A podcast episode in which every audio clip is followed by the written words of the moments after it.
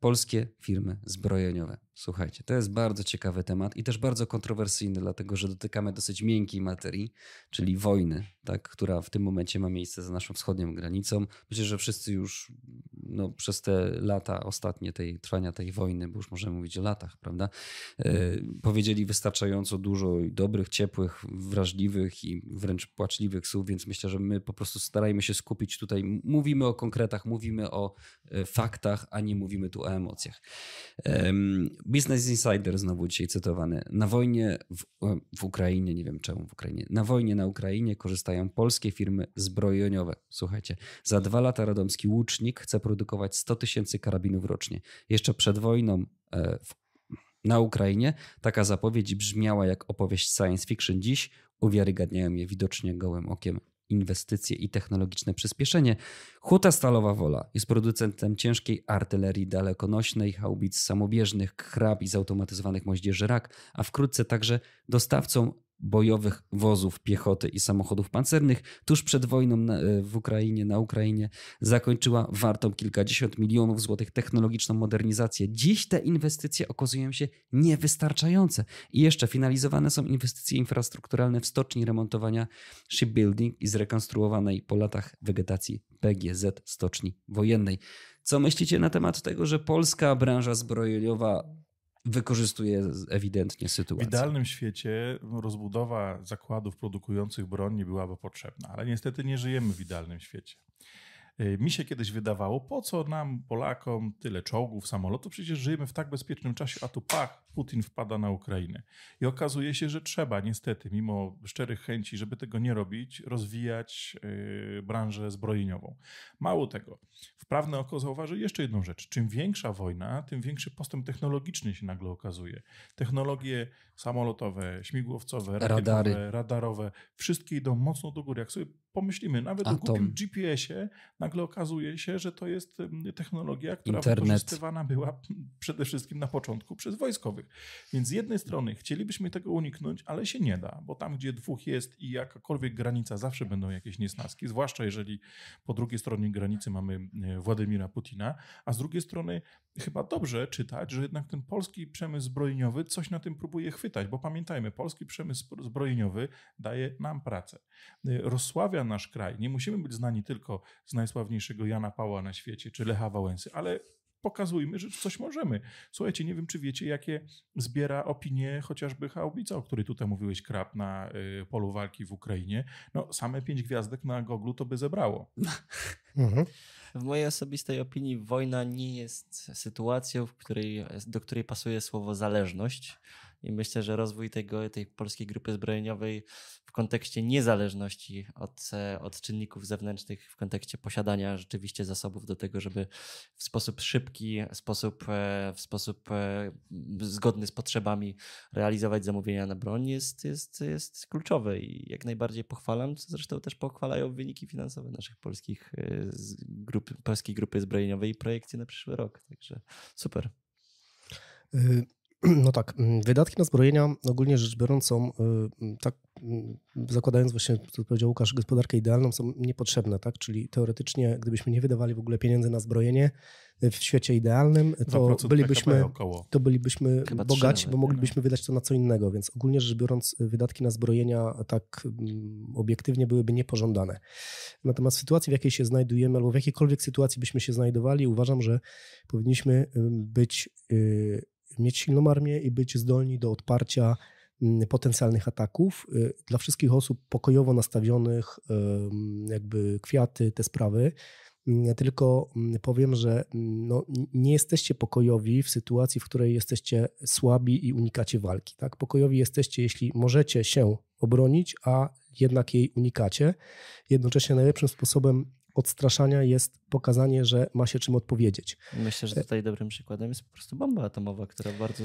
Znaczy to już jest kolejny, to jest kolejny poziom, ale no, po prostu tak musimy i tutaj jest kolejna rzecz, jeśli, jeśli, jeśli ktoś będzie mocny historycznie, to powinniśmy uczyć się, zresztą nawet nie tylko historycznie, tylko w tym wypadku sojusze są sojuszami i należy na nie liczyć i należy je respektować, natomiast trzeba być na tyle silnym samemu, żeby móc odstraszać i ewentualnie odpowiedzieć. No tym przykładem była tutaj sytuacja Ukrainy. Gdyby oni nie obronili się przez pierwsze dwa tygodnie, to, to, to tak naprawdę byli podzamiatani, więc no musimy. Niestety to nie jest kwestia wyboru. Trzeba to zrobić mądrze. Fajnie, jeśli polskie firmy na tym skorzystają. Fajnie, jeśli, jeśli, tych technologii, jeśli te technologie zostałyby rozwinięte, to co Łukasz powiedział, większość technologii, z których, znaczy dużo technologii, z których korzystamy, wynikały z tego, że były wydatki na zbrojenia, więc później to też długofalowo przynosi jakiś efekt. Także w tym kierunku. To jest zwłaszcza ważne w przypadku naszej, naszego położenia geograficznego i tak no, naprawdę obszaru, w którym się a, znajdujemy. Bardzo ciekawe miejsce na mapie. No, zazwyczaj jak się leci ze wschodu na zachód albo z zachodu na wschód, to się przez nas przejeżdża. Nawet Szwedzi u nas byli. Dokładnie, w odwiedzinach. No, taka jest prawda. Si vis pacem, para bellum, tak? Mm. Czyli chcesz pokoju, szykuj się, szykuj na, wojnę. się na wojnę. I to dokładnie tak jest. To w ogóle mi się... Znaczy, ja generalnie uważam, że tak, wszystkie kraje, które mają swoją branżę zbrojeniową i coś produkują, bo nie każdy kraj produkuje. Mhm. To jest trochę tak, że niektóre mówią, nie, no po co produkować, to wykorzystujmy te siły przemysłowe na inne rzeczy, a jak przyjdzie co do czego, to, to my kupimy.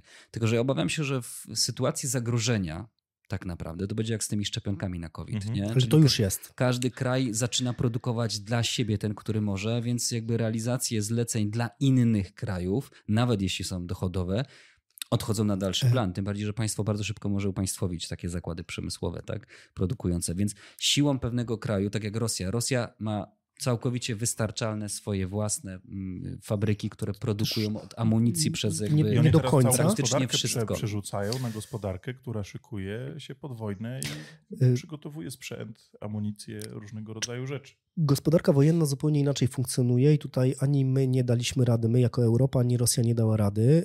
Ona w tym momencie się przestawia i najprawdopodobniej w najbliższym czasie będzie w jakiś sposób samowystarczalna, ale też jakby duże, duże ściąganie z, z, z krajów ościennych, tych przyjaznych, plus Korea Północna, technologie plus Iran. Ściągają głównie. No ale pociski do sto pięćdziesiąt dwa z Korei Północnej płyną szerokim strumieniem. Tam no było, wiesz, było bo to jest jak z węglem, jak czasami jest, wiesz, technologiczne coś jest lepsze, tańsze i tak dalej, lepiej to importować. No nie, one tam po prostu leżały, a Rosjanie nie są w stanie wyprodukować w tym momencie takiej, takiej dużej ilości. ilości. I dokładnie to samo, ale nie dziwmy się, bo cała Europa, jeśli chodzi o pociski moździerzowe, też były nieprzestoje, ponieważ każdy kraj chce sobie zapewnić jakąś... jakąś Słyszeliście, że Niemcy w ogóle mają rezerwy bezpieczeństwa. Tyle amunicji, no, że na dwa dni wojny wystarczy? Znaczy Niemcy to... Parę lat temu, już jeszcze przed wybuchem, przed wybuchem tej wojny, tam śmieszne rzeczy było, nie? Że mają leopardy, które nie jeżdżą. Tam ogólnie był jakiś dramat, ale to jest wynik tego, że oni po pierwsze nie chcieli być upatrywani po drugiej wojnie światowej jako państwo jakkolwiek wiązane militarnie, bo to po prostu szkodziło ich wizerunkowi, a drugie, że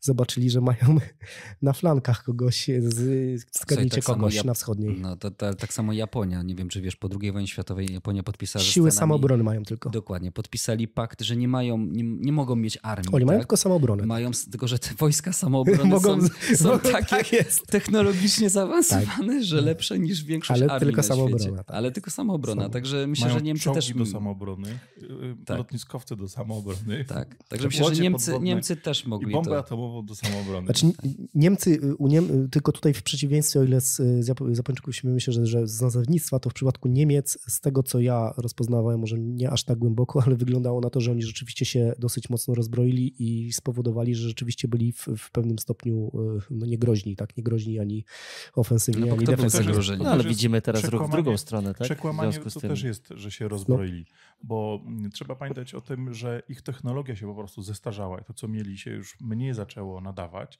i tam nie było chęci, pędu do tego, żeby to uzupełniać, czy, czy te rzeczy, które, się, które stały się prze, przestarzały, żeby je unowocześniać. Tam nie było politycznie uzasadnienia, no bo dlaczego mieliby brać pod uwagę, że Rosja odwali taki numer? Przecież oni się szykowali, że ich cała gospodarka... No, oni byli przekonani, tak, że inaczej było u nas? Powiązana z Rosją. Tylko ja, ja, ja przyznam, że przed każdą wojną wszyscy myśleli, że się uda, nie? Tak jak... Mhm.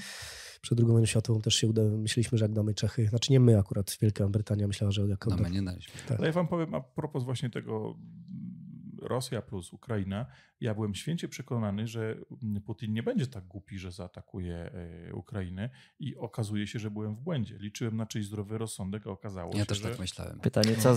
Pytanie, ale... Oczywiście myślałem, że rozpatrujemy... sposób to... nacisku po prostu. Mhm. Tylko, że... Rozpatrujemy to z pewnej perspektywy, więc Właśnie. proszę nie oceniać, ale mhm. pytanie jest... No, czy można tutaj klarownie mówić o głupocie, bo w przypadku sytuacji, w której te trzy dni i doszłoby do zajęcia Kijowa, no to ja myślę, że z perspektywy Właśnie. interesów Rosji my nie mówimy o głupocie, my mówimy mhm. o geniuszu. I teraz trzeba pamiętać, że to jest kraj, który ma własne interesy, który zawsze w momentach potęgi miał swoją ekspozycję na Europę Centralną, czyli na miejsce, gdzie jesteśmy. I to jest naturalny kierunek Hard ich rozwoju, ponieważ nie ma nic na, na wschodzie do, do tego, żeby zyskiwać. Przecież pisali ostatnio, że chcą uzyskać yy, Alaskę. Czy mówienie, mówienie, znaczy to jest obieg polityczny, mówienie w tym momencie o głupocie Putina, Rosji i tak dalej, wydaje mi się, że jest przesadzone z tego względu, że oni zakładali, że przejmią, mieli słuszne podstawy do tego, żeby zakładać, że przejmią w, w przeciągu tam tych kilku kraj, dni i wtedy byśmy tylu... troszeczkę inaczej mówili, tak jest, jeżeli chodzi o A to jest inna instytucje. To jest inna ciekawa sprawa. Tutaj nie chodzi o głupotę, tylko chodzi o to, że tam instytucjonalnie dochodziło do okłamywania się wzajemnego. Tak? To znaczy chciałeś słyszeć dobre wiadomości, dostawałeś dobre wiadomości. Czyli ile taka, zajmiemy Ukrainę? Taka, w dwa dni. Czyli ile? Taka bajka, dwa dni to w dzień. Nowe szaty cesarza w nowszej wersji. Nie, to jest trochę jak w biznesie. Biznesy padają wtedy, kiedy wiesz, szef przychodzi, szef słyszy dobre to, informacje słyszeć, od tak swoich jest. menedżerów, dyrektorów i tak dalej. Wszystko jest świetnie, nie słyszy złych rzeczy, tylko i chce w to wierzyć. Żyć, nie? I tak. nie chcę tego Tylko sprawdzić. Panowie, a ci, którzy mówią prawdę, są marginalizowani. Rzecz, że walki toczyły się kilometr od Pałacu Prezydenckiego, więc tutaj jest też... Czy tam był też przewidziany szturm. Ogromna więc. ilość odwagi, ale przede wszystkim też na pewno jakaś fura szczęścia, które musiało dopisać, no bo nie wyobrażam sobie, żeby to tylko i wyłącznie patologie po jednej stronie spowodowały to, że, że ten plan się nie powiódł. Także... No dobra, mieliśmy rozmawiać o firmach zbrojeniowych, a rozmawiamy o, o wojnie. Tak? Powiązany temat. Absolutnie szacunek dla wszystkich Ukraińców za to, co zrobili, za to, że bronią swojej ojczyzny i niepodległości. Także tutaj myślę, że nie ma żadnych kontrowersji. Historycznie tutaj też, znaczy ja już tylko jedno zdanie, bo na ten temat mógłbym dosyć długo gadać, ale chciałbym tylko zwrócić uwagę na to dla wszystkich, którzy uważają, że to jest wojna tylko Ukrainy. Zwracam uwagę, że w sytuacji, w której zachodnia Ukraina albo Ukraina pozostanie, odeprze ten atak, to stanie się dla nas takim przedpolem, jak Kraj my byliśmy dla Niemców. Jak dla Niemców. Dokładnie tak.